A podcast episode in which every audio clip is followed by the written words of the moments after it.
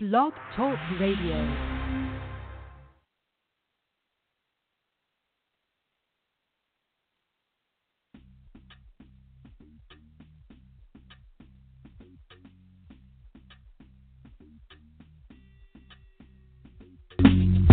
I go on and on, can't understand how I last so long. I must have superpowers, rap 225,000 hours. Get a calculator, do the math. I made a thousand songs that made you move ya. And for the last 300 months, I made 16 albums with me on the front, and they bump. Where you get your beats? I heard 93 rappers say like me. Two singers and 10 comedians, and I'm still gonna yell it every time you see me in.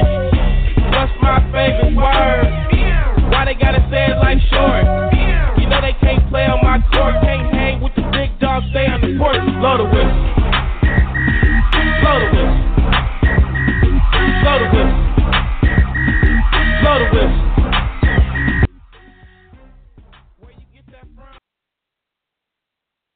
What it do? What's the deal? This your host with the most, that boy Nilly Neal. What's happening, world? It's your boy, man. Back on the Sports Officials, at sportsofficials.com. You can call in if you got some sports officials you want to blow your whistle. 646 787 1840, man. You can hit your boy up, that boy nearly near. What's happening?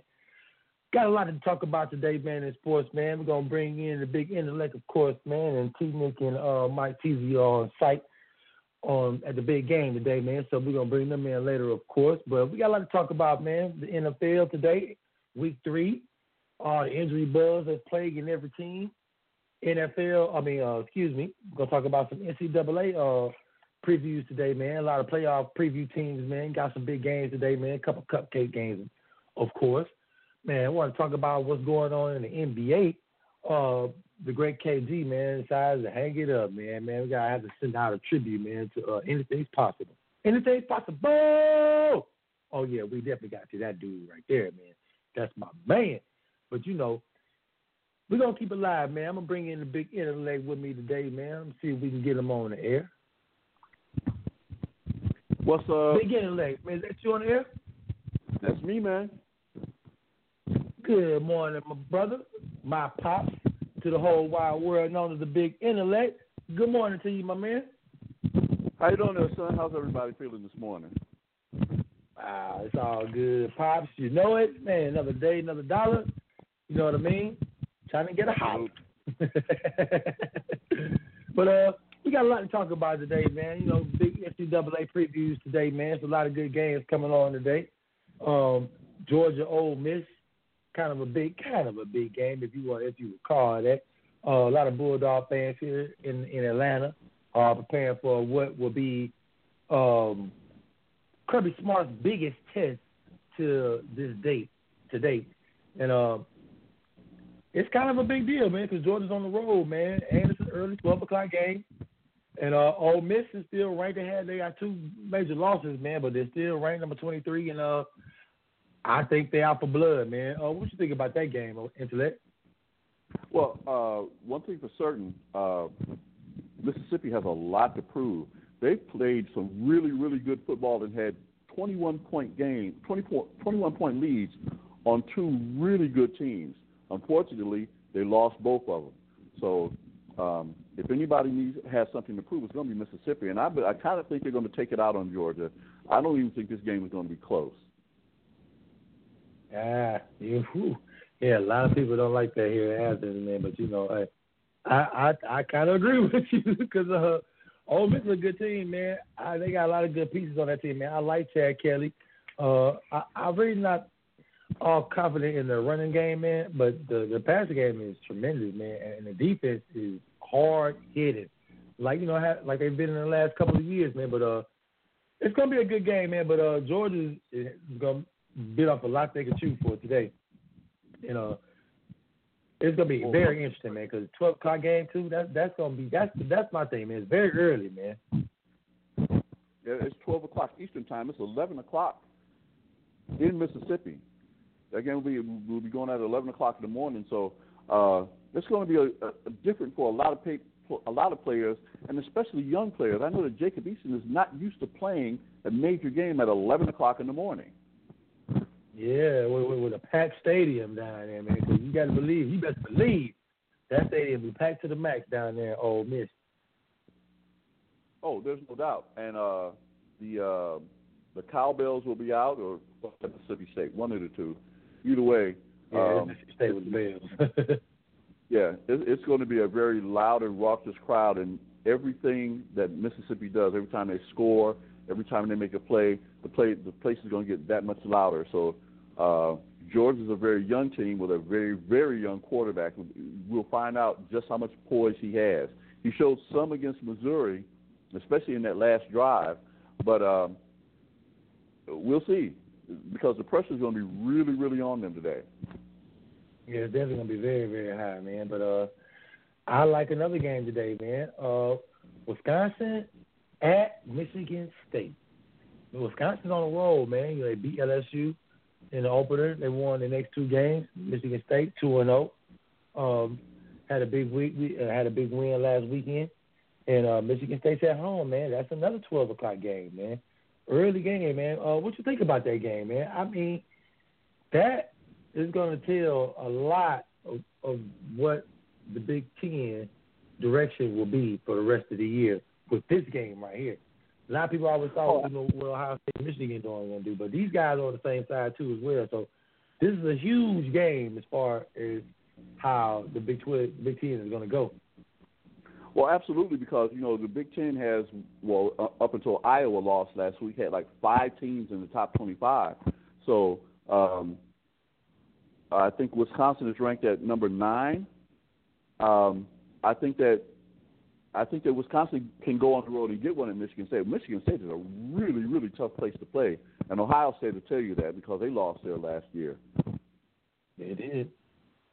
Yeah, that, is, that, will be a big game, man. It's going to be very uh, interesting to watch, man. We got to uh, keep a close eye on that, man, because uh, I got Michigan State in that game, man, especially at home, man, because they got the kid, the defensive end kid. I can't, I mean, I can't bring his name to my to my tongue right now, but uh, they're gonna put some pressure on that Wisconsin uh, offense because uh, Wisconsin has a new starting quarterback that they're starting this week, who uh, uh, the senior lost his job, and uh, this is gonna be like a good welcoming party, man, for your first start, man, at Michigan State, man. So, uh, like I say, man, I got Michigan State in that game, man. But uh, the next game I think is gonna be a very interesting game, man. Is that uh, Florida Tennessee game, man? Of uh, Florida has beaten Tennessee eleven straight seasons. Eleven straight seasons. That's that's almost three recruiting classes. I mean, it'd be four. It, it, that'd be three straight recruiting classes if they beat them this year. So, so that kind of couldn't be the personnel. You know, so something's going on there. I mean, I mean, maybe Florida just has Tennessee's number. Maybe uh, Tennessee uh, needs to step up and recruiting better players or get a different scheme, different coach. Man, I don't know what's going on, man. But 11 straight losses to one program, man, when you're so evenly matched, uh, it is it's alarming to me, man. Uh, I always thought that, man, is does, does Tennessee even want to beat Florida, man? Because some of those games, they, it comes down to the wire, man. They end up bumbling and fumbling at the end, man, and Florida end up always kicking a field goal to beat them, or or or either it's gonna be a blowout by 50. Um, I hope Tennessee does it this year, man, just for the sake of the fans there, man, and their uh and the morale there, man. Because even if they did lose this game, man, and went out, I mean, they still lost to Florida again, man. So I kind of think, man, this is this is huge, huge game for Tennessee, man. Probably the biggest game of the year. Oh, without a doubt. But uh, I, I I honestly think that Tennessee is overrated. Uh, they do have a lot of talent at, at quarterback. They have a lot of talent at wide receiver. Um, they they need some some more maturity on the lines. Um, and I'm not I'm still not I'm still not sold on their coach. I think Tennessee's overrated, but at the same time, Florida will be going in with a backup quarterback on the road. So hmm. I kind of like Tennessee's chances at home against Florida. But if Florida pulls this off, I will not be surprised.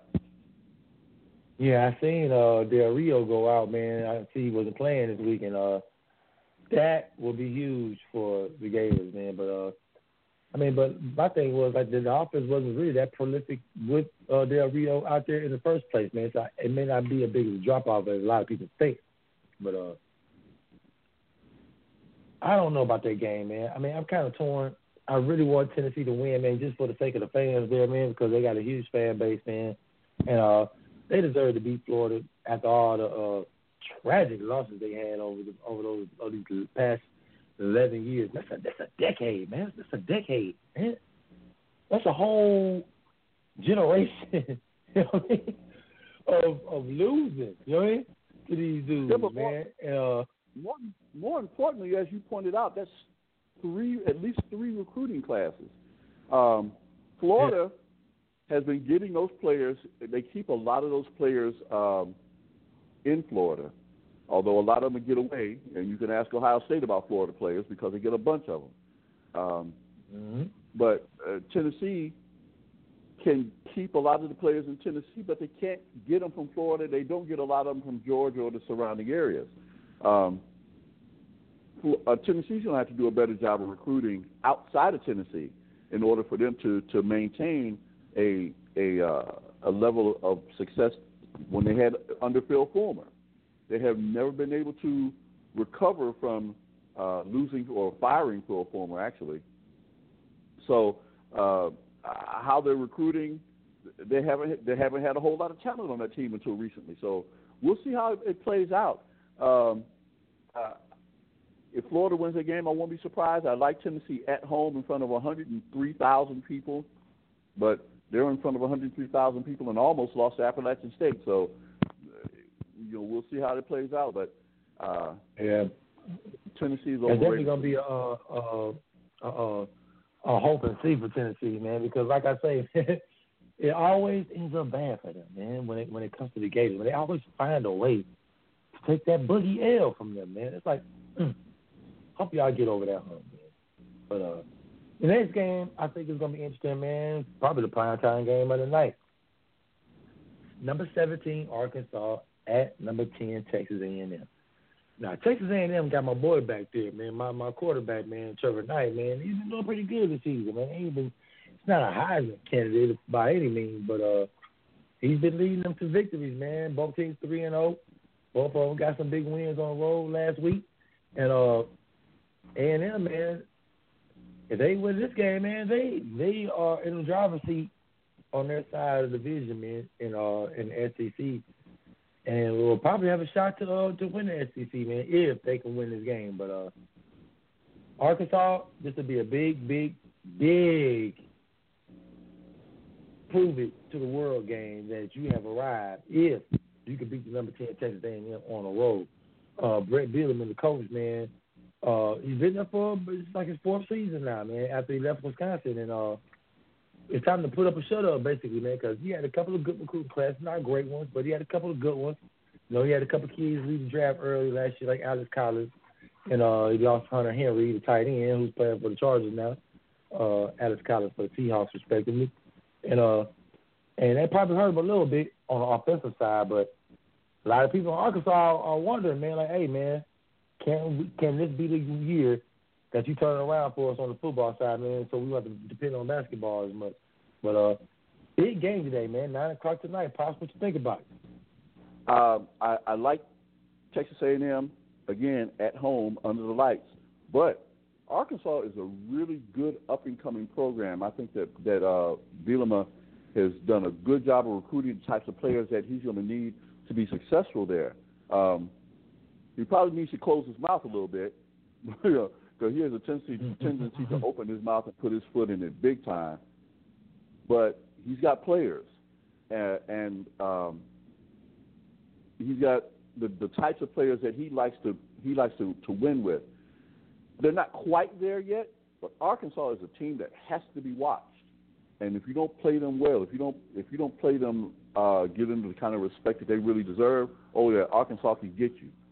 So uh, I like Texas A&M at home, but that's going to be a really, really great game to watch. Oh yeah, that's going to be one that we all gonna stay up tonight and watch, man. Hopefully we don't pass out tonight. but uh, I got a uh, a watch out game, man. I was, you know, going through the Twitter world, man. You know, following through the sports world as far as uh, looking on different apps and, and, uh, the network, and uh, a couple of weeks ago, man, Portland State was playing Washington. and uh, the Portland State coach said something to me. Well, said something not to me, but to the Twitter world and uh, to the sports world in the press conference about the Washington Huskies. Nobody's talking about these guys now, they're, and they're the ninth ranked team in the country right now. But uh, this Portland State coach said, "Man, this Washington," he said he will bet his house and his and his mortgage that the number nine Washington Huskies will win the national championship this year. I was like, wow, that's a major statement for a, a head coach for a college team to say that. Mm-hmm. They have been that, losing. That is a, that's a little well, out there, and, and I understand that uh, the Washington is a really good program, but uh, they still have to play Stanford. They still have to play Oregon. Oregon is not as tough as they've been in the past, but they're still a really uh, big play offense that you have to. But the uh, Washington and Stanford will be a huge game. Um, yeah. The the the Pac-12 was a little down this year. I mean, USC lost again last night. Uh, UCLA is not as good as everybody thought they were going to be. Uh, so uh, Stanford has a kind of a almost a clear path to the to the Pac-12 championship, which would put them in the playoff if they win. Because at this point right now, I don't think I think that the conference is going to get left out of this thing is going to be the Big 12 again. So um, Stanford has a, has a shot at the title, but if Washington can knock them off, they'll be in the picture. I, I don't see Washington winning the national championship though. I don't either, but uh, Portland State coaches know a little bit more about football than I do. And uh, when he said that, I was like, "Wow, really?" I mean, I mean, first I thought even though it was just a reasonable thing, maybe he was just you know jock riding or something. You know what I mean? But winning, winning it all, he and, and apparently he was dead serious. Well, you know that's one of those things that you say in the heat of the moment. Um, you know, Washington laid the smackdown on on uh, on Portland State, and, as they should have. And they're mm-hmm. and you know and they and they probably did it fairly impressively, but that's Portland State. That's not Stanford. That's not that's not even UCLA. You know, and they're certainly not Alabama, Ohio State, Houston, Louisville, all those other really really good teams who everybody knows at this point in the season, and it's still early, those are the teams to beat. Those are the teams that are, that are going to all be battling for those four playoff spots. So Washington is going to have to work themselves into that conversation. They haven't done it yet, but you know we're, we're, we're still only at week three or going into week four actually. So we'll see how it plays out. But I, you know, it's it's a lot of hyperbole, and that's all well and good. It makes for good uh, Twitter. It makes for good uh, Sports Center uh, fodder, but it's not realistic. Nah, yeah, it's definitely not realistic, man. But hey, it was interesting to hear, man. You know, when he said that, I was like, you know, hey, what, is he talking about? He might be on the sun, man. But you know, hey, I want to talk about it on the sports officials first, man. You know, so if Washington ever do win that championship, hey, we was on to it. you know what I mean? But uh, I don't really see any more big games this week as I'm looking down uh the schedule here. Um, uh, Baylor plays Oklahoma State. That's not a big. I don't really see nothing major happen in that game. Uh, number 18, LSU goes to Auburn, but Auburn's been a little bit disappointing, man. Uh, but Penn State, Penn State, Michigan, man, at Michigan, 3:30 tip off, kickoff. Uh, Penn State, man, hasn't been that bad looking this year, man, and uh, it would be interesting, man, to see what Michigan could do. You know, if if uh if uh, Michigan could win out, man, because that Michigan Ohio State game this year, woo! If both of them be undefeated, man, can you imagine the implications of that game right there? It it will be a both really, of them keep, really, both of them win out. Oh, oh, yeah, it'll be a really really huge game, but um, I, I will give this to Jim Harbaugh. He has made Michigan with and with all his antics during the summer and all these all these other things that he did to put himself in the spotlight he's made Michigan uh, a nice pick. But the fact of the matter is that while they have a lot of talent, they don't have Ohio State talent. They don't have, and they don't have Urban Meyer. Ohio, Michigan is another one of those teams that's really, really overrated, and it's easy to say that now because they haven't really played anybody. You know, all the really good teams up until this point have played somebody. Michigan hasn't, and so and Penn State, while they're a good team, they're not an upper echelon team like the teams that that have been beaten by Ohio State and Alabama and the other uh, uh, big time programs. Michigan State is working their way into the into the conversation, but they still have to play Wisconsin. They'll still have to play Michigan State before they get a shot at the title when they play Ohio State. So um, uh, we'll see. Michigan will win that game easily, and, and it won't even be close. But uh, I still think that Michigan's overrated. Time will tell. But uh, they they they've um, they've made themselves uh, a big part of the picture with with what they did off the field. They haven't proven it. They haven't proven it to anybody on the field yet. Uh, I, I can uh, uh, agree to that, but uh, he's definitely got them uh, on the on the on the up. They're trending up. Oh, if, yeah, if that's the word I can I can use today. You know what I mean? There'll be a, a, a there'll be a better they'll have a better shot at um, getting into the playoff next year than this year um, with another recruiting class. But you, when you look back at it, and you're, you're the recruiting guy now, how many how many people have de- decommitted from Michigan this year? Oh, he got Think a handful of them, man, just because. But at the same time, he uh he's nabbed the number one overall player in the country in uh in uh Rashan Gary and uh and and he's he's in the lineup right now, man. Uh he's the number one defensive tackle, the number one overall high school player in the country. And uh, a lot of people compare him to uh Gerald McCoy and Aaron Donalds of the world, man. Say he he's the next guy. And uh he's getting these kind of guys, man. This guy's from New Jersey, you know what I mean? And uh and he, he has another kid, man. Uh Ed Johnson, I, I want to say, but he's from Florida. Uh, you know when you know the big deal when, when they went they did the satellite camp down there with him and uh, Nick right. Saban was having the beef. Um, he nabbed that kid, man. Now that kid is going to Michigan. You know what I mean? You know the number one defensive tackle in the country, man. He's like the number three or number four player in all of America. I mean, so uh, he's recruiting on a high high level right now, man.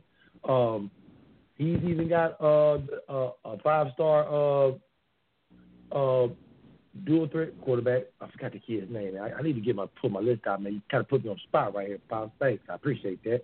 But uh, yeah, uh, but he's going to Michigan. They got a five star quarterback coming there, man, next season, man. And uh, and uh, when it comes to recruiting, I mean, I think he put himself in the mix, man. Because that satellite thing, man. When he went to that IMG Academy, a lot of people don't know, man. He he put himself out there, man, right in, in these kids' backyard.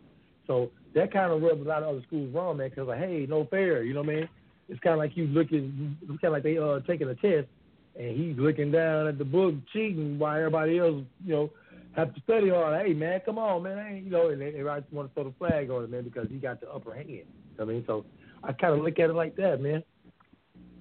But now, uh, you again, you know more about the, the recruiting uh, classes and recruiting services than I do at, at this moment, and I'm having some some internet difficulties. I can't pull up a lot of stuff, but I would uh, imagine that this past or this coming in uh, recruiting classes, as they're ranked by Rivals and uh, ESPN, I believe that Ohio State recruiting class is ranked higher than Michigan's. Uh, correct me if I'm wrong.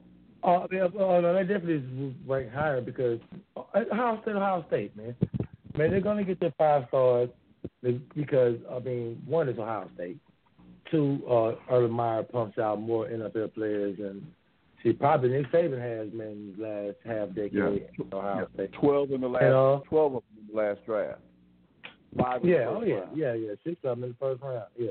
So, man, and and, and the thing is, man, the guys behind them, man, you know, look like they're gonna do it again this year. But uh, but like when it comes to recruiting, yeah, Urban Meyer is always at the top, man. Urban Meyer, Nick Saban, I mean, they're definitely you know the top of the recruiting class every season. But like I say, Michigan has put their name in a lot of kids' hats in the last past year so. And uh, like I say, man, they got the number one player overall went there. He's there on campus now. He's playing now, and uh, they got them a number one quarterback. He's not the number one quarterback, but they got a five star dual threat quarterback coming in next year. So uh, that tells me that he's garnered a lot of attention from a lot of the five star recruits who once wouldn't even look twice at even think about playing at Michigan if uh, they had the opportunity. So, uh, I, one, I think his lure of the NFL, man. He's played in the NFL for a long time, had a long NFL career, and fairly successful. And he coached in the NFL for a long time. I mean, very successful NFL coach. Uh, on the verge yeah. of winning the Super Bowl, man, until the lights went out. And uh, right now, He now when you look at that, uh, that that is very attractive for a kid.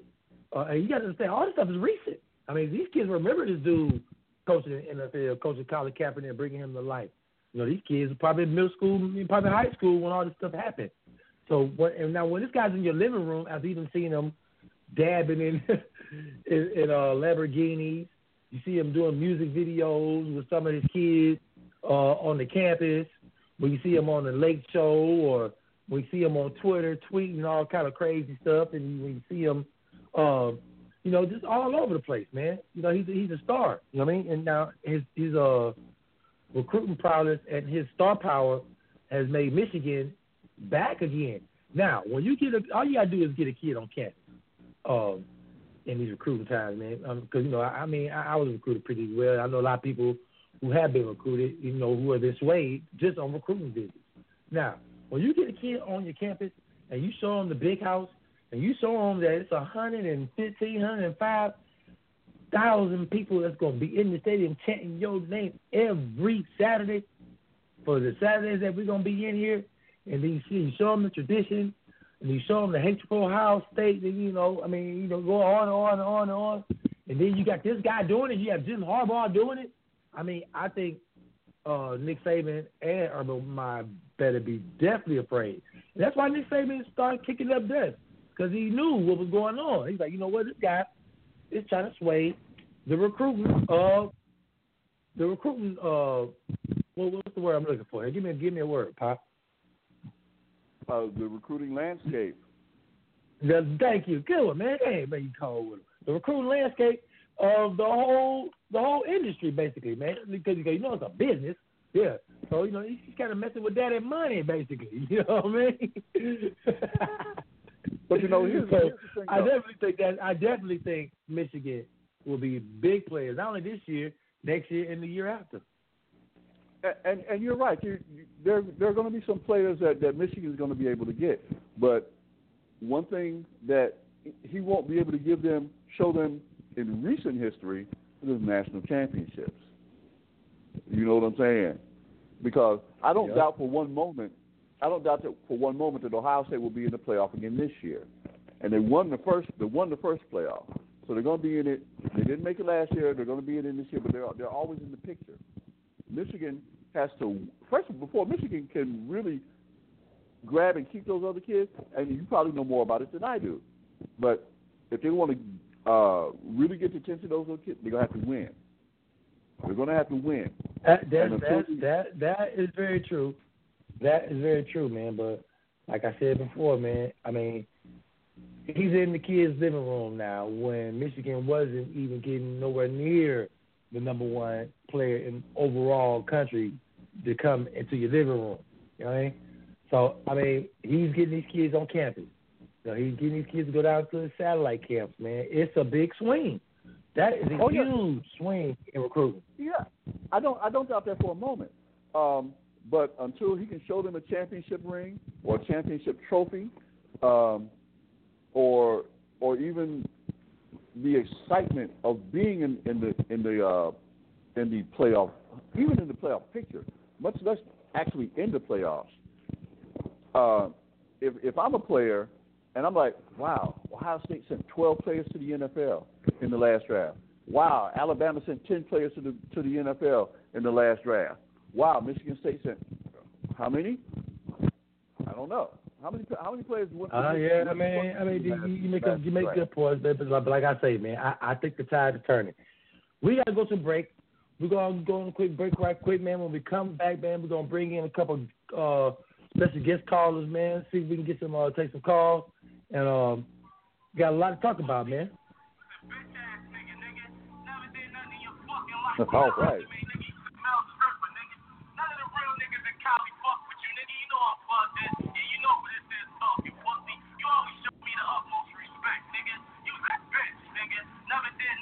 like, how dare you put this thing on my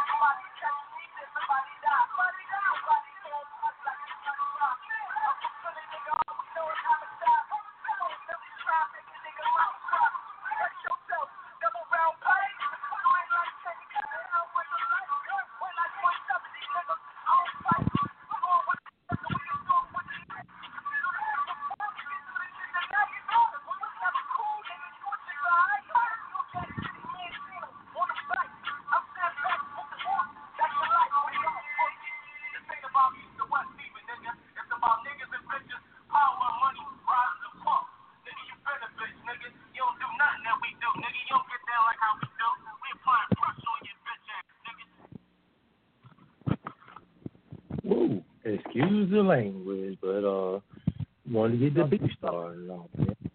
He, he dropped the N bomb about what sixty times in that joint. hey man, hey, hey. We gonna have part two of that, man. At the end, man. You know I can't let uh GAMB go out like that, man. But uh, now we're back with the sports officials, man. Never artificial, man. We official. I'm gonna bring in a special guest with me, man. Who we got, man? Who we got on the call right here? Who we got on the line right here, man? It's sports officials. Blow your whistle. Caller, caller, what we got? Caller, caller, you there?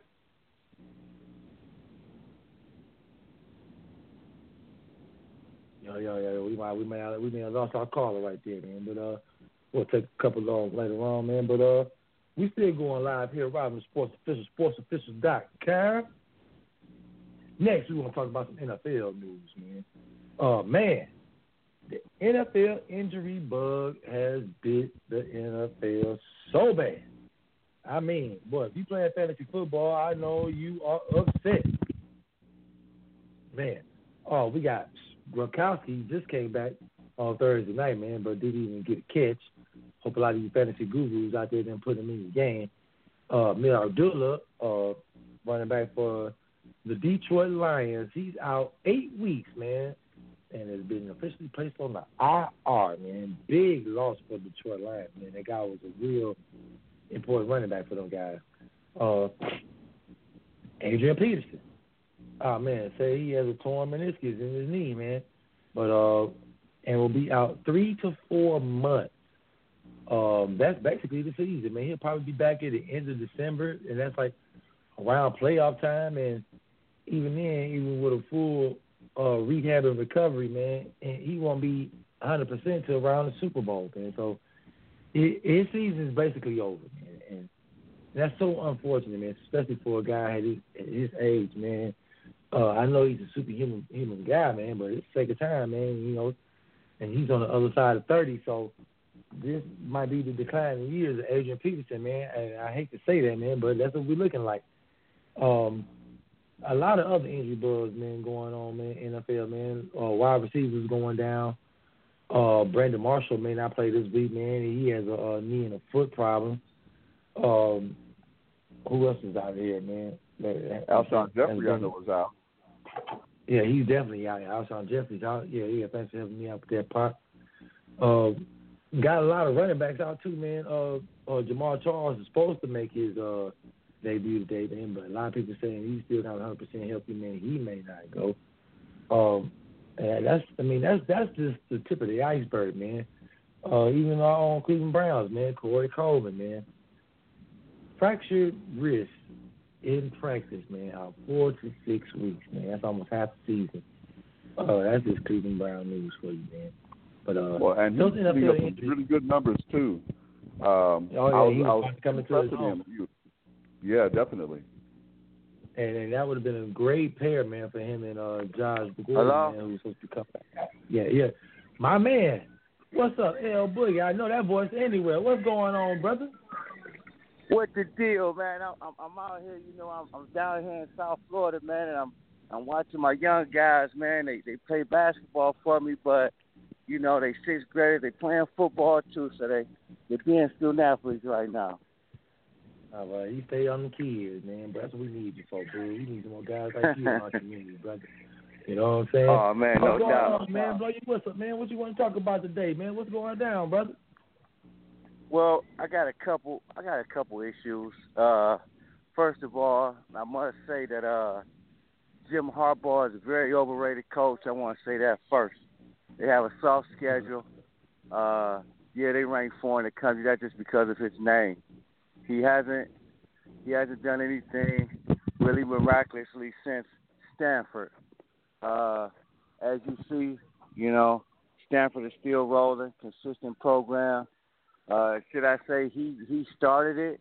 Yes, maybe he did, but in San Francisco he had Medi Ray player. In Michigan, he's not doing anything. Check the schedule. When he plays against great good teams in the top ten, he hasn't fared well. And of course, he's going to get a couple players because he was an ex NFL coach. But let's be honest, Jim Harbaugh is a prick who really what really thoroughbred guy wants to play for him. Let's be honest. Second, secondly, you got some good point.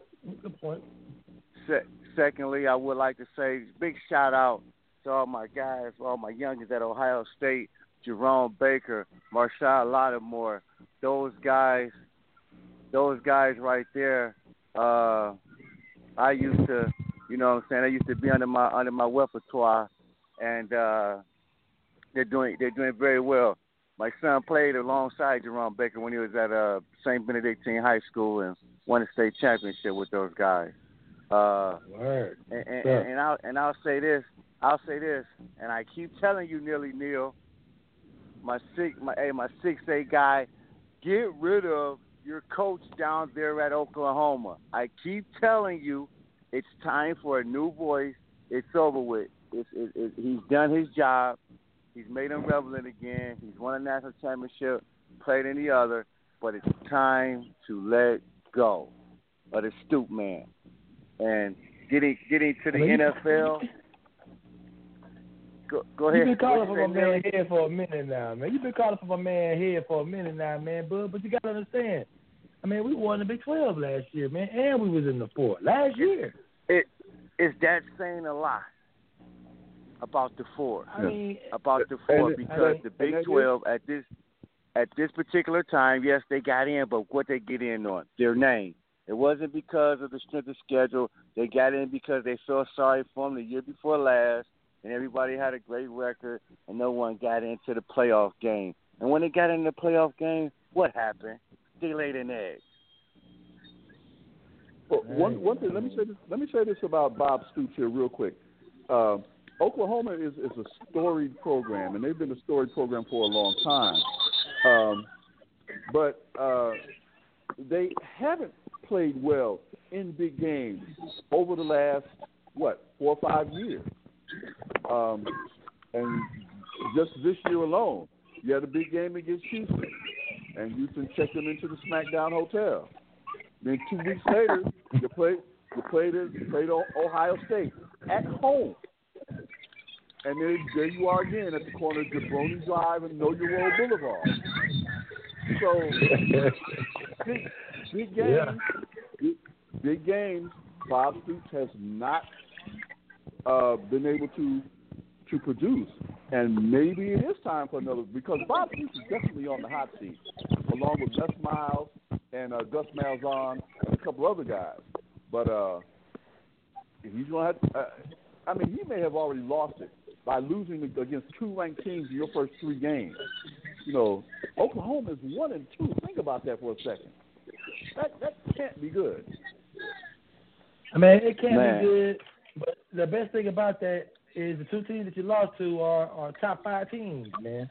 I mean, both of them. No, Um, and I can't, I can't, I can't say uh, it's not the it's not the loss nearly nil. It's how they lost, how they lost, blowout. Take them to the back of the shed and just did whatever they wanted to do to them. Now, let me say this about my guys, Yeah. Florida State.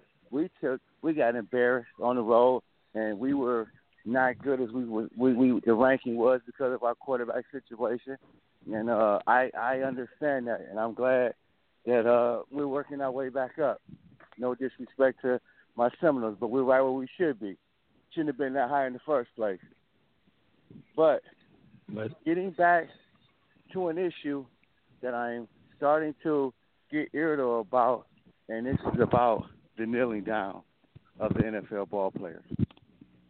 Okay, Now, I really want to see the guys who really have something bad to say, which is Mike Ditka, Jerry Rice, and somebody who didn't even say a word, and and he had no say so, and that's the guy, uh, uh, Cam Newton.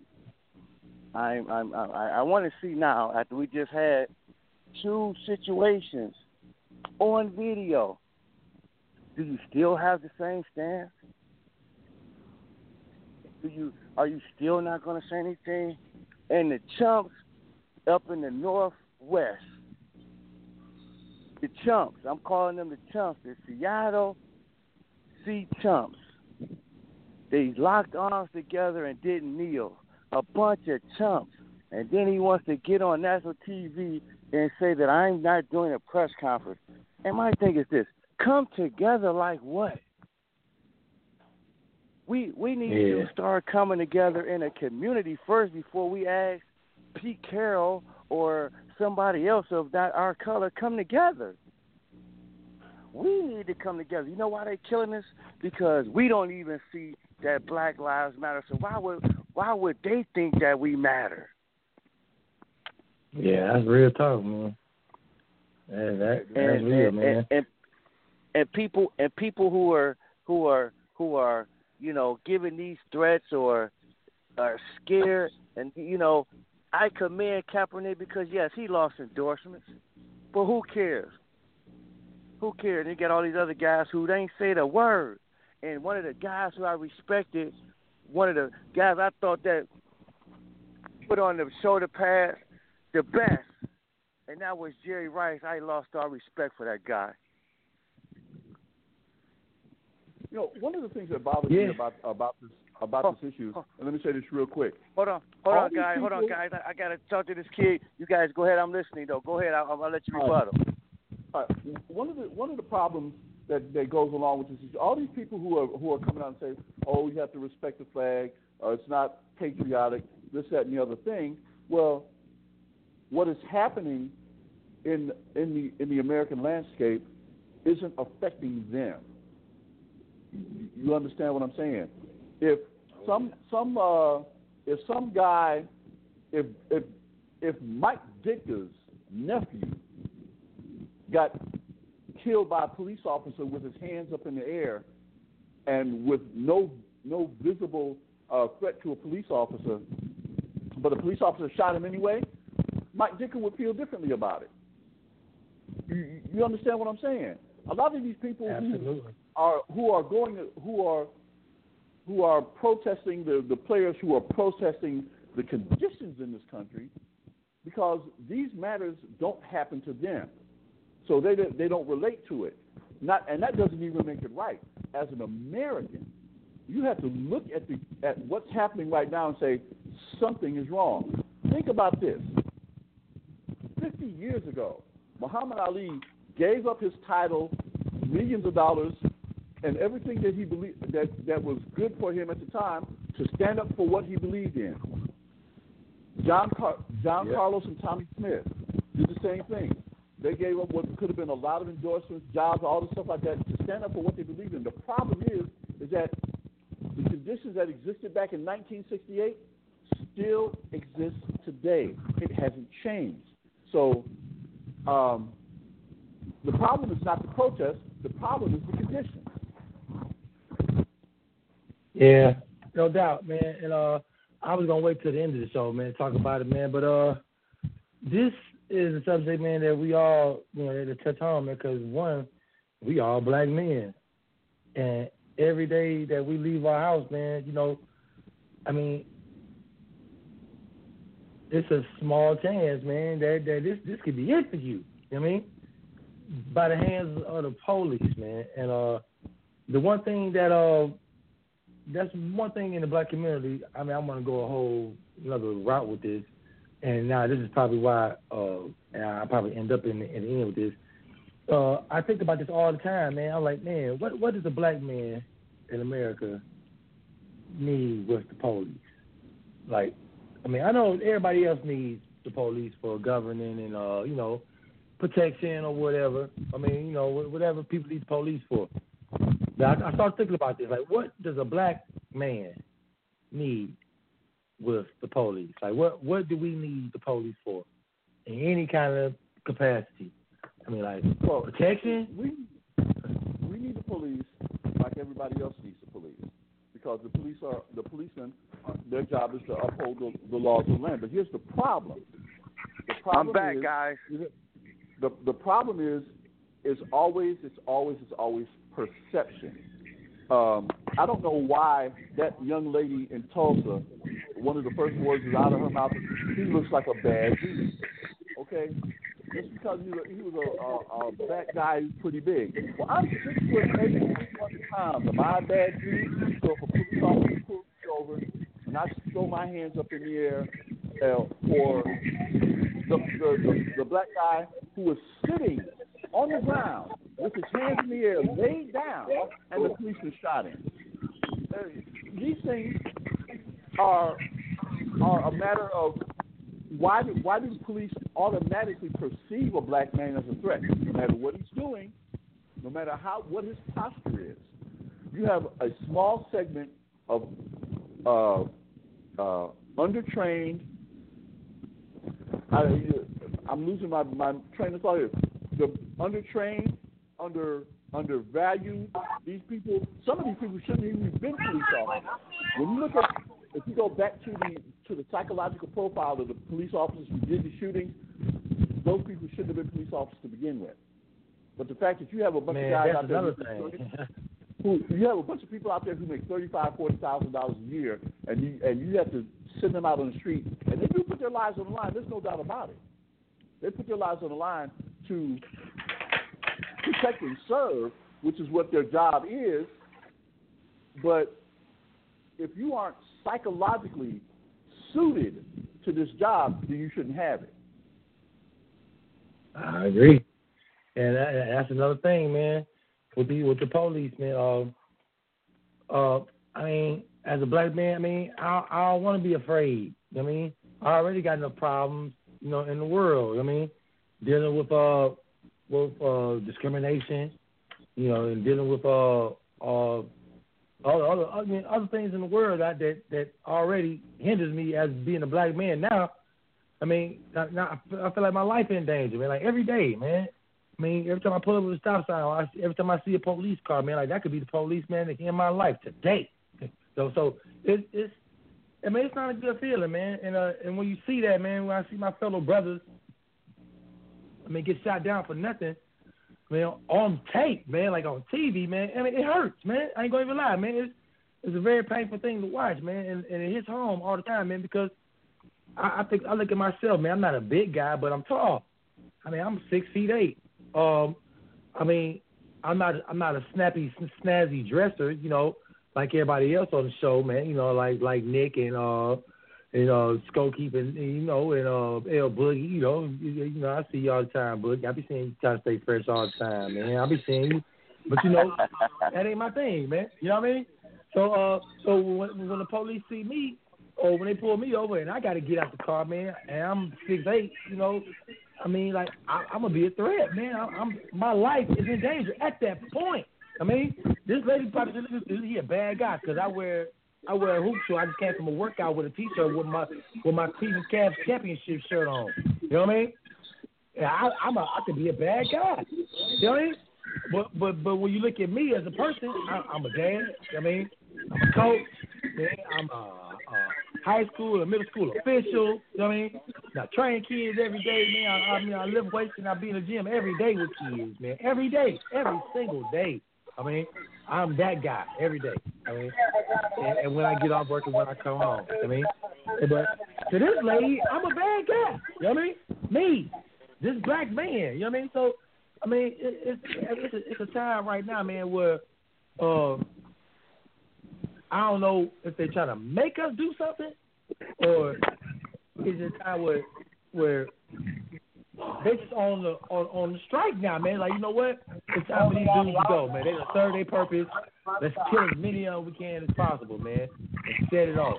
So I, I'm so torn right now, man. I don't know what to do. I mean, I wish I could help my people. I mean, because everybody know, man, I, I'm definitely pro-black, man. I'm all about black power all the way, man. But at the same time, man, you know, I got a family.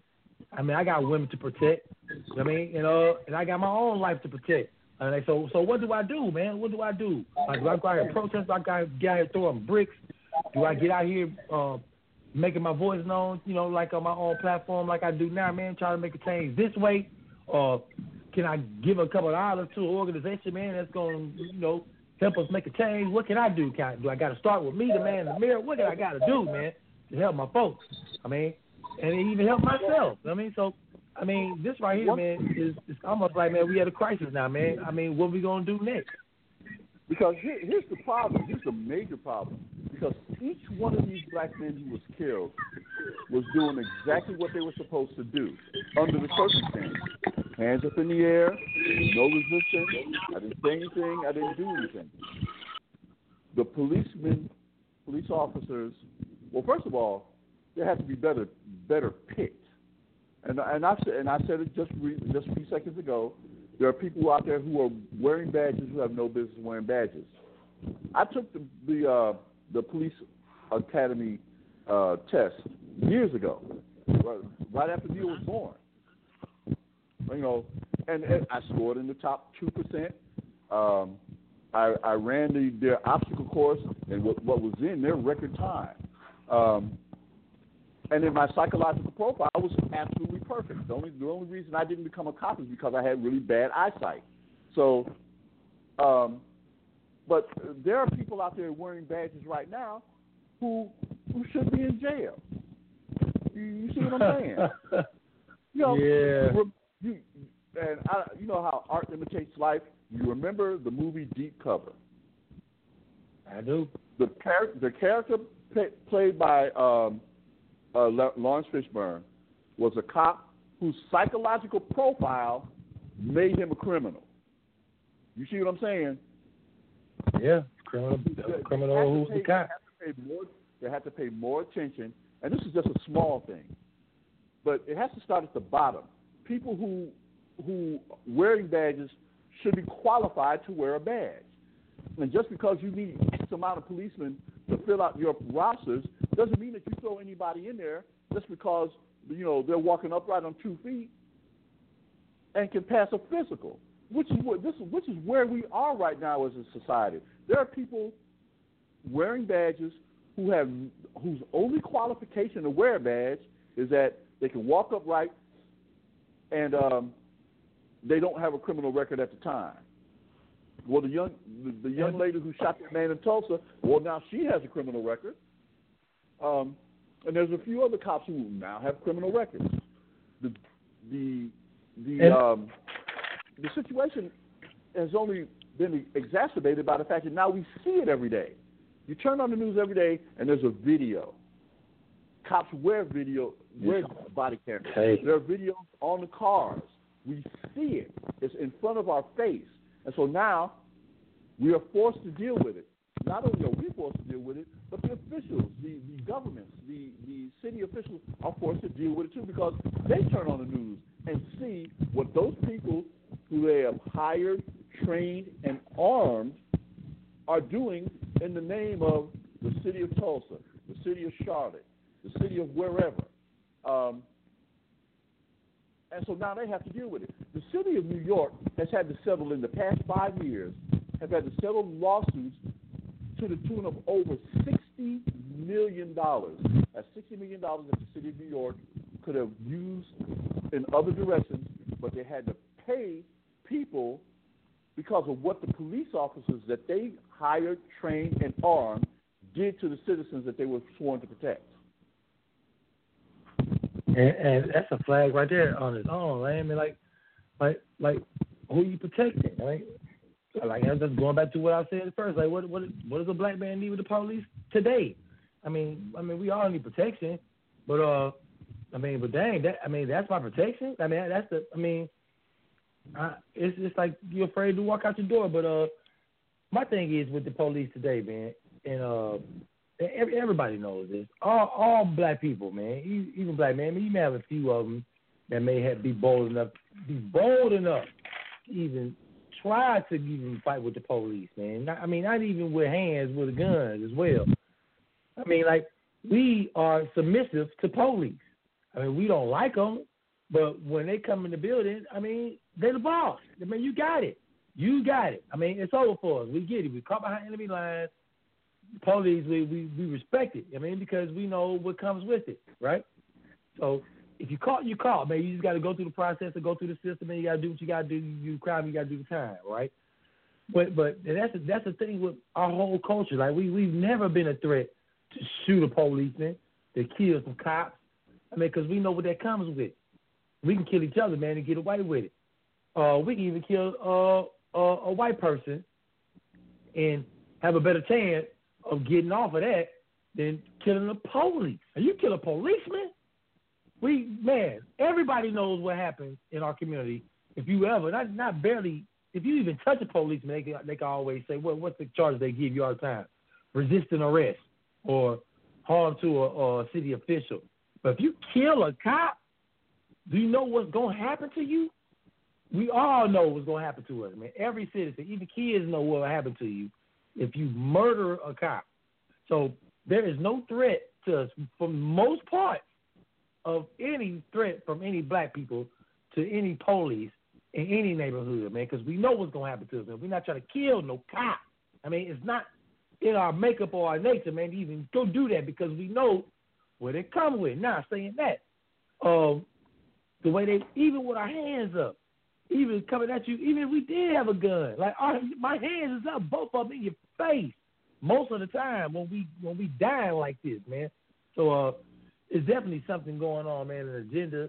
Uh, I, I mean, I probably to stir up our community as one, man. They probably slaughter us all, but I mean, I ain't gonna go there. But uh, uh, my other thing is, man, it could be we got we got this terrorist deal. I know everybody talking about it. Everybody making their opinions and everybody making their uh their comparisons to it. But I gotta make mine. I mean, this dude blowing up blocks up up in New York, man. This uh, this uh Muslim guy supposedly. I mean, we don't know who's doing it, but you never know. It could probably be themselves doing it. And uh, gets into a shootout with police, hit two of them. I mean, you you actually he actually hit two cops. I mean, one uh, both of them, one of them is in uh, not critical but uh, stable condition, but he nailed two cops, man, and they found a way to take this dude in alive. Now, my thing is, like, there is, I mean, there's no way you can tell me you can't find a way to take any black man alive, man. We're not killing cops, man. We not doing that. I mean, so why are you killing us, man? Why? Why? What? What is the reason for police all over America to simultaneously, I mean, from coast to coast, I mean, from from California all the way to damn, I mean, this coast over here uh, in Charlotte, North Carolina, killing black people. I mean, killing black men and women, in cold blood on camera. I mean, and getting away with it, man. I mean, so it's it's it's, it's something that's deeper than uh deeper than Nino Brown, man. If I if I can say it in my own terms, man. and uh, let me, and uh, let me say let me say one more thing on the subject, and, and this and I and I think it, it may be a little it may be a, a case of too little, too late. But here's here's the thing that, that's happening in in the in the culture now.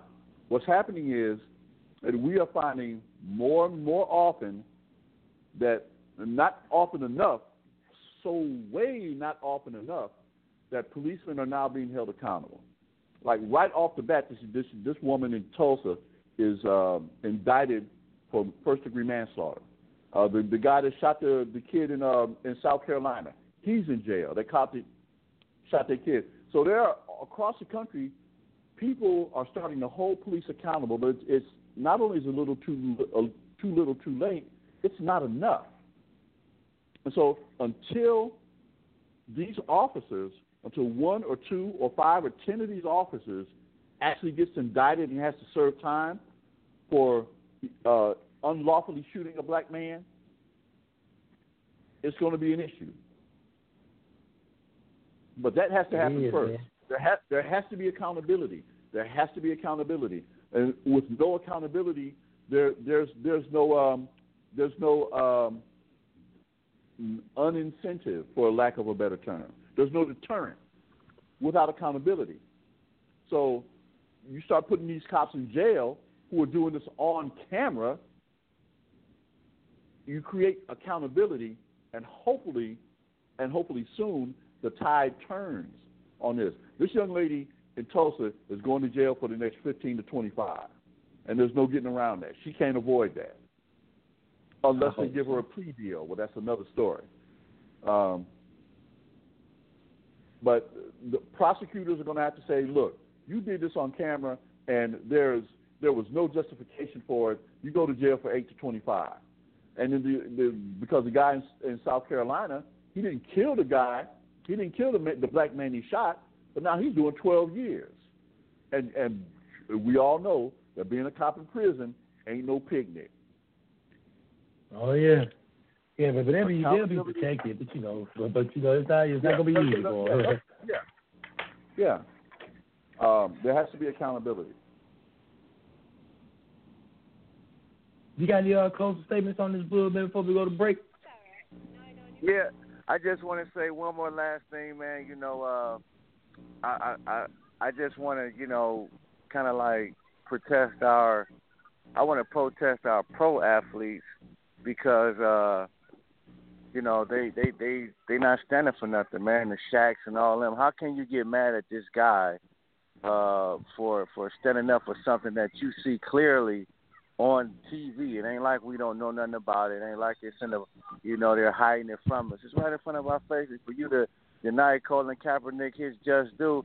I just don't understand these modern day athletes. And then last but not least, uh, I have a kid down here who just committed to the University of Illinois and Nearly Near. I know you how you love my how you love my guys, man. I got one more. I've been working with him. His name is Trent Frazier. He goes to Wellington High School out here in Florida. And he, you know, trying to take him under my wing. Hey, uh, say, say that name one more time, man, for the people, man, so we so we can so we can remember this. Man, he said it here first. His name is Trent Frazier, and I'm gonna tell you this. You know who he reminds? You know who he reminds me of? And I know you're gonna think I'm putting a lot on it, but he reminds me a lot of Kenny Anderson when he was at Georgia Tech. Oh wow! Oh okay. All right, now you're talking. Okay. Hey, so, so point guard. All right. Yeah, and, and you know how I am with the with the with the youth and all, and you know how I, you know, what I'm saying, be with these players, and you know, talk I, to you I know, guys. Yeah, you definitely, you're definitely a good trainer, man. You been putting, you putting down for these kids, man. You got a lot of kids out there, man, who are thriving, and all over the NCAA, man, from coast to coast, man. Yeah, so you definitely be doing your thing, man. You're a major player, man, when it comes to this. I, I appreciate it, Neely Neal. And Big Intellect, I love you guys, man. I'm glad that I'm back connected. And, uh, you know, I'll try to, you know what I'm saying, keep listening to the show. Uh, you know, furthermore this week and next week. I'm glad you guys are back on on our uh, family, and uh, we're gonna see if we can get the streets opened up, man. In probably November, man. See if I can get the That's streets opened back up. We under construction. Everybody, everybody, everybody talking about that, man. Like, man, when the streets coming back. so absolutely, man. We, we need we need them guys back. I, I I sure will, man. And tell T Nick I said what's up, and I love you guys, man, and keep inspiring me and keep motivating me, man. You guys are, uh, are doing a hell of a job. Good show so far. Man, we appreciate it, man. We appreciate it. Thank you for calling in, man. man you know, you're always welcome to come on Sports Official to blow your whistle, bro. That's that boy L Boogie, man. Boogie, I'll be calling you, man. You hear me from you hear from, from me later, man. No doubt. I will be waiting on that call, Nearly Neal. That's what's up, homie. Okay. What's up, man. That's that boy L Boogie, man. That's that boy L Boogie, man, from the from the streets, man. We miss the streets so much, man. They coming back, man. They definitely coming back soon, man. But uh, we're gonna go to break right quick, man, on the sportsofficial.com, man. Take a quick break right quick. As soon as we come back, man, we got a lot to talk about some uh, some more NFL talk. Talk about the Major League Baseball playoff, and definitely talk about uh, KG and his uh, retirement, man. KG getting out of here, man. But uh, we're gonna start with this uh with this with this uh with this mix, man. You're sports official. Tell me what you think, baby. Sports official, sportsofficial.com.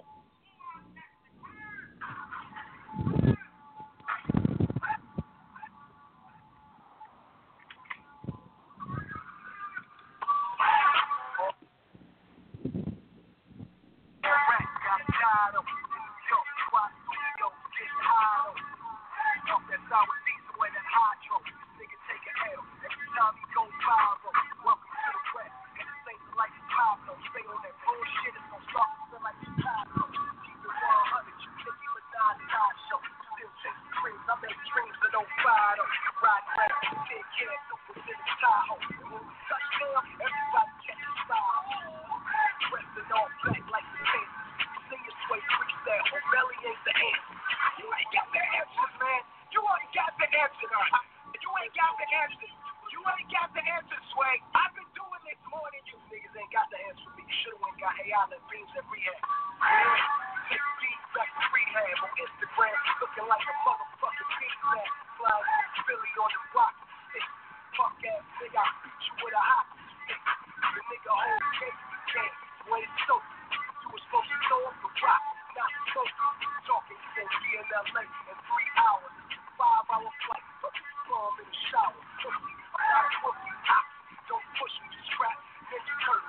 for the win.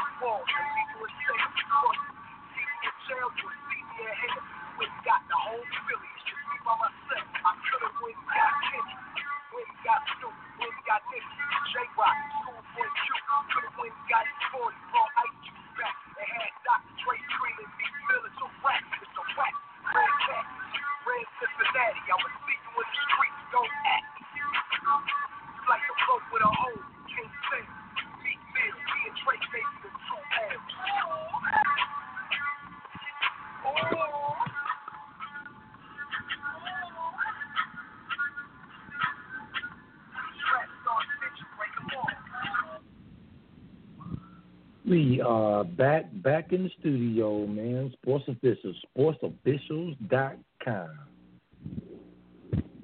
Got a lot to talk about, man. NFL news, man. We're gonna move on, man. Before we get into the show, man, we got a few more minutes before the end of the show. Uh, pops, what you think about the NFL, man? NFL games this week, man. What you think? Uh, this is going to be a, a pivotal week. This is one of those uh, weeks that's really, really I know that I was in the uh, the pool at work, and I'm thinking, okay, New England's down to their third string quarterback. They got a couple of injuries, other injuries, and Houston's been playing really, really good defense, and uh, they might be able to go into um, into New England and steal one. They got their tails handed to them. So I mean, I mean, can you can you can't even score? Like what's going on? Today? I, I know, right? Twenty-seven to nothing. There, are Yeah. some really, really good games, and, and really not the least of which is the uh, the Falcons and the Saints on Monday night. Um, that's going to be a real interesting game, and then you keep talking about the 10th anniversary of the Katrina game. I don't really think that makes that much of a difference at this time, at this point in time. Um, what I do think is that the, the Saints can't play defense, and the the Falcons' offense has really picked up, especially in, in light of the way they performed last week. Um, so, uh, but the Falcons don't play any defense either. So it's going to be a matter of who's going to score the most. Um, Oh, that's gonna be a I- big and I one in that kinda- game. yeah, I kind of like the Falcons in that game because they can play some defense. New Orleans can't play any. So Yeah, uh, but you know, New Orleans can score. they can and score. The Falcons can't. well, they, you know, they they put up what 35 against uh, a really really good Oakland defense. So um, uh, decent Oakland defense. They even scored on a lot of points too, man. Uh, New, New England scored. I mean, the, the Saints scored 34 in the first week too. That's Well, 34 back-to-back weeks. yeah, yeah, you got to say Khalil Khalil Mack's name has been uh, noticeably noticeably noticeably un, unspoken in the past couple of games. He didn't usually hear his name at all against the Falcons. yeah, right. And uh, but uh, that that's a big game though, man. But uh, the biggest game of the week, man. I I I, gotta say, uh, shoot, uh, the Broncos in Cincinnati. Uh, at Cincinnati. Uh, can the Broncos win a big game on the road, man, against an undefeated team, man? Uh, we're gonna learn a lot about the AFC on Sunday tomorrow after that game at one o'clock, man. Denver, Uh, man, uh, they can run the football effectively, but uh, Cincinnati's defense is is pretty good, man. They got a lot of corners over there, man. Good tackling linebackers, man. You know, Geno Atkins up front, of course, but uh, everything else, man. Uh, I, I I'm so intrigued by that game, man, because Denver's defense is is a next level defense. Everybody knows that, but they just lost to Marcus Yeah. Ware. And Von Miller. Yeah, Von is. Miller's not going to play with the with the broken uh, forearm. and, and, and if he doesn't play, uh, they say he might club it, man, but but if he doesn't play, that's gonna be an interesting game, man. And Cincinnati can jump into the into the driver's seat of the AFC. What you think? Um, I like Cincinnati at home, considering that you won't have you you don't have to face DeMarcus Ware. You may not have to face Von Miller.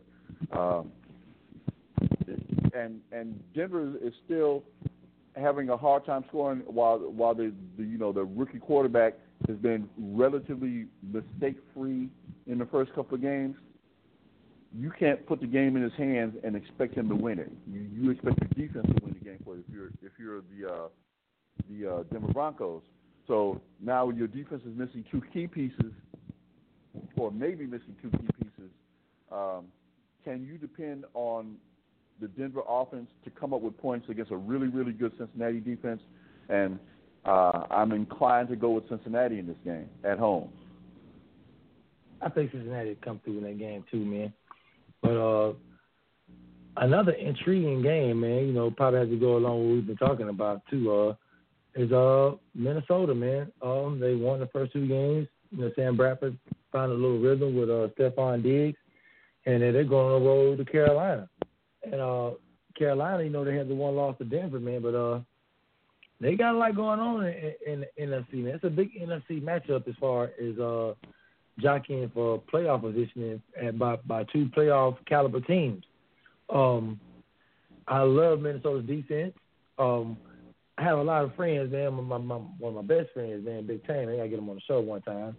He pointed something out to me, man, about Minnesota, man, which was was uh one of my key points I say on this show all the time, man. Pop, I know you're gonna uh, agree with me on this one. Um, Minnesota's defense, right, ranked number one in the NFL right now, right? Okay. Almost their whole defense, almost their whole defense is they drafted. And I want you to hear me out. Uh, Trae Waynes and Xavier Rhodes, the two starting corners. They drafted those kids very high. Um, They drafted Chad Greenway, Anthony Barr. Uh, their two uh, outstanding linebackers, uh, Sharrif Floyd, Everson Griffen, and uh, uh, I forgot the other kid's name on the line, man. Up there, man. But they a couple the other the other defensive end up there, man. They drafted this kid, and they're all pro safety. Uh, Harrison Smith back there, man. They drafted that kid, man. All these dudes, what I'm saying is, they build in the draft on defense, man. They got a defensive coach in Don Zimmer, and I, I think if healthy, Minnesota's a major player over there in the NFC if Sam Bradford can stay upright, man, and get a rhythm going. They just lost Adrian Peterson, man, but a lot of people think Jared McKinnon could be a serviceable back. He can't be Adrian Peterson. Nobody's Adrian Peterson. Uh, but they think he could be a serviceable back, man, for the rest of the season, man. I think he'd be a thousand yard caliber back. If they can get that out of him and him out of, and Matt Asiata, um, Minnesota's trending up as well, man. I, I think if they can keep it together, they can be the surprise team in NFC with that defense. Uh, you know what, Neil? I'm, I'm going to surprise you. I absolutely do not disagree with you. Um, dynasties are built through the draft, and Minnesota has done an outstanding job of drafting defense. What they haven't done very well is draft offense. Now, um, the history has shown us that you can win the Super Bowl with a like a superior defense and a better than average offense. But um, right now, with the injuries to Bridgewater and to, and to, uh, to Adrian Peterson, uh, Minnesota is going to have to go into a lot of a lot of places and keep their scores to 17 points and below. If and if your defense can score 20, you're going to win some games. But I, I'm I'm like you. Minnesota is is about a year away from being one of those Baltimore Raven type defenses, and they're yes. going to win some ball games. Um, and not only not only are they a year away from from that, those guys are young and they're going to be together for a long time. And continuity, as the as the New England Patriots will show you, continuity is a huge huge thing in the NFL, um, especially in, in the light of free agency. I don't know how long you're going to be able to keep them all together, but um, that that young defense is, is something else, and they're going to make it hard for a lot of teams to score. The only problem is it's hard for Minnesota to score without two of your better players. So um, while I, I think that it's going to be one of those close games at uh, Carolina, I think um, Cam finds a way to win it. But it's going to be a close game, and not only is it going to be a close game, it's going to be an entertaining game. And Cam better stay away from that read option because if he runs that read option against Minnesota, he's going to get hurt. Uh, my, a lot of people always say it about Cam, man, but uh, when you look at this guy, man, he's so physically imposing, man, and um, I, you know, I, in these last couple of years, man, you know, I've been on my on my workout regimen, kind of tough, and so you know, I kind of steal workouts from a lot of a lot of different people, man. You know, like like CT Fletcher, man. We both love that guy. You know, he's that's our dude. Oh, yeah, I, I get him on the show one day. It's still your yeah, that would be, I'd be incredibly good with show, would it? Uh, he, right. he, he's definitely one of the legends of it. You know what I mean? So, uh, but I, I watched the Cam Newton workout one day, man, and uh, good grief, man. This guy is, I mean, for for a male, this guy is put together. This guy's a man, bro. That he's 6'5", 250 pounds of pure, unadulterated muscle, and he does some of the craziest workouts, man. His work ethic is unbelievable. I have a newfound respect for Cam Newton, man. I mean, I gotta agree, man. He's still young, but I, I mean, put like this, man. Hitting him probably hurts other defenders more than it does him. But only reason I would probably say he needs to stop running the options because I do agree with you. That I, I just don't want my quarterback getting hit like that at all, especially when he is the MVP of the league and the face of the, the NFL and my franchise, and he just took me to the Super Bowl and probably is on the way of taking me back again. I definitely don't want this guy getting hit. But if he had to get hit, if my quarterback did have to get hit, I would want him to be Cameron Newton the third. Well, uh, I'm not so much worried about a hit here and a hit there. It's the accumulative effects of all those hits. You know, after a while, you know, and it may not be this year, it may not be next year, but three years from now, four years from now, I, I want Cam Newton to have a Tom Brady 15, 16, 17 year career. He will not have that career if he keeps taking the types of hits that he takes when he's out there uh, uh, running around. Yeah, Uh, yeah, right. That's some really cheap shots, man. I, I, I'm still, I'm still really annoyed at the NFL for not suspending a couple of those players on the Denver Broncos for those helmet-to-helmet hits. You know, a fine is always yeah, good. yeah, that, Somebody, somebody should have got a game suspension for that. For real, that's the truth. yeah, I agree, man. I agree. They definitely was targeting him, man, and, and, and it definitely shook him up. And a lot of people thought part that they had a blueprint of doing that, man. But you can't hit the quarterbacks like that, man. And especially even even in the uh, old days, man. Like those those were flags. You know what I mean? Back in the in the you know Pittsburgh or Steel Curtain days, man. But uh, I definitely agree with you on that campaign, man. I mean, I, I mean, I, I I I don't really feel too sorry for him. I mean, you know, don't cry for him like Argentina, but he definitely shouldn't take hits like that, like, like you say. But um, the last game I want to talk about, man, before we start wrapping this thing up, man, um, Pittsburgh at Philly. Uh, Carson Wentz, man. A lot of people have been buzzing about Carson Wentz, man, and and I had to talk to a lot of people, man, and uh, I I got to give a shout out to my man Big Tank again, man. Got to get him on the show, man. It's another thing he brought out to me, man, because we talk all the time, man.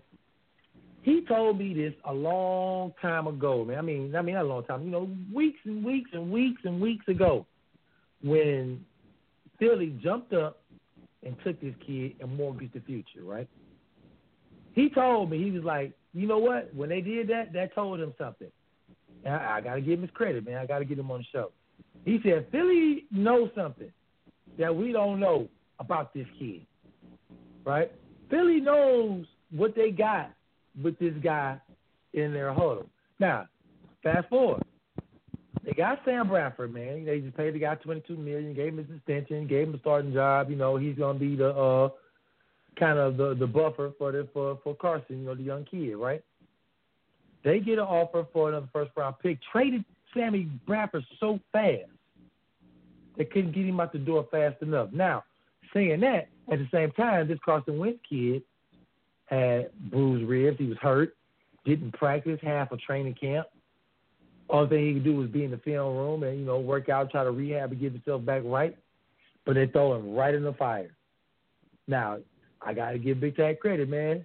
You got, I mean, you're right because Philly knew what they had in this kid, and he's been showing it. First two games, I mean, I, I mean, almost flawless performances, man. No interceptions, uh, four touchdown passes, and two wins, man. When you're not turning the ball over, when you can complete the ball uh, 60% with no turnovers, and you're very efficient with the offense, man, with the run pass uh, uh, ratio, and your defense is uh, not on the field all the time, you know, uh, you're going to win football games, man. And this guy has been everything as advertised, man, and more, man. And you can see why Philadelphia mortgaged their future, man, for this future quarterback, man. And uh, I'm interested to see today, man. It's going to be the first test. It's going to be against Pittsburgh Steelers, man. It's going to be the best team he's played all year. And it's going to be at home, man. He's going to have a comfort zone, but it's definitely going to be uh, uh, something I'm very interested to see what he does tomorrow. What you think, Pop? Well, I, yeah, I'm interested in that game too. Although I, I keep getting a lot of flack from a guy, from people that I know. Say, "Oh, the Browns should have took Carson Wentz. The Browns should have did this, did that." Let me tell you something. I, I love Hue Jackson. I think he's gonna do. I think he's gonna be a great coach in Cleveland for a long time. I got, and I told him I got four words for you: two first, two second. That's all you need to know about the Browns and Carson Wentz. Okay, uh, I'm not mad at him. I hope Yeah. I hope the young man does well. Two first, two seconds. Now the Browns have to do something with him. Um, yeah, that's real. I, uh, I like Pittsburgh in this game because, just like you say, Pittsburgh is going to be the the first really really good uh, defense that, that he faces, and um, it's going to be uh, interesting about how he reacts to it because they're going to show him stuff that he hasn't seen yet. And uh, the first time James Harrison, uh, somebody, one of these people misses a block, and James Harrison comes off that edge, you'll know what what you got in Carson Wentz, and that's the truth. Yeah, yeah, yeah, that's real, man. But uh, that's gonna be a big step, man. But uh, if they can win today, they will be in complete driver's seat of that division, man. Because Washington plays the, the Giants today. Uh, Giants still have a loss, man. But uh, uh, if Washington can find a way to win that game, man, Philly's all the way in the driver's seat in that division, man. And uh, it's gonna be interesting, man, to see, man, what he does, man. Because uh, uh, Jared Goff, who was the number one pick, man, is nowhere near getting on the field, man. And if you let the Rams tell it, uh, he probably won't play this year at all.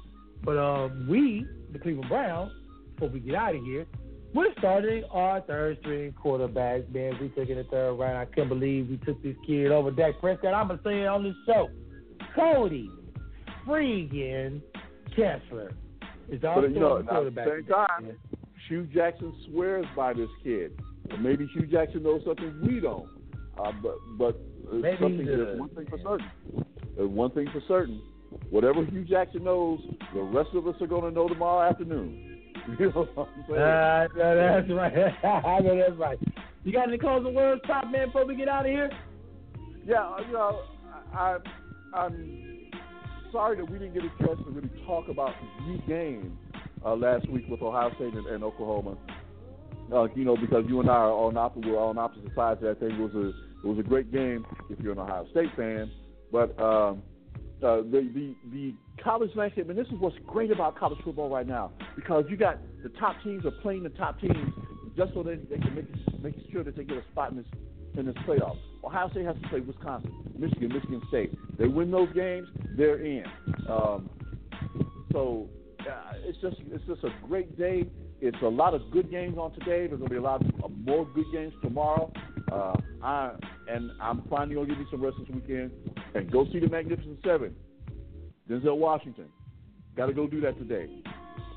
Yeah, I might have to get it. You know how you know, I mean, you know me, Pods. I'm a bootleg that one, baby. Hey, but uh, uh, that Ohio State, that Ohio State uh, Oklahoma game was a good game, man, for Ohio State fans either way, you know. But uh, um, it was very, very disappointing to watch, man, as a Cougar fan. It hurt, man. You know, hey, you can't win them all, man. At least they both in the top five, man. Our top five, law. That's that's that's I thought that we could say, man. But uh, we'll definitely be back next week. We'll all be back in the studio, man. We'll have T Nick, Mike T, Big Intellect in the house, you know, in the uh in our newly renovated uh studios. Uh we'll probably see if we can get us uh uh some visuals, probably not next week, but in two weeks we will be live broadcasting on our YouTube channel. We finally got it together, people. It's going down on the Sports Official.com.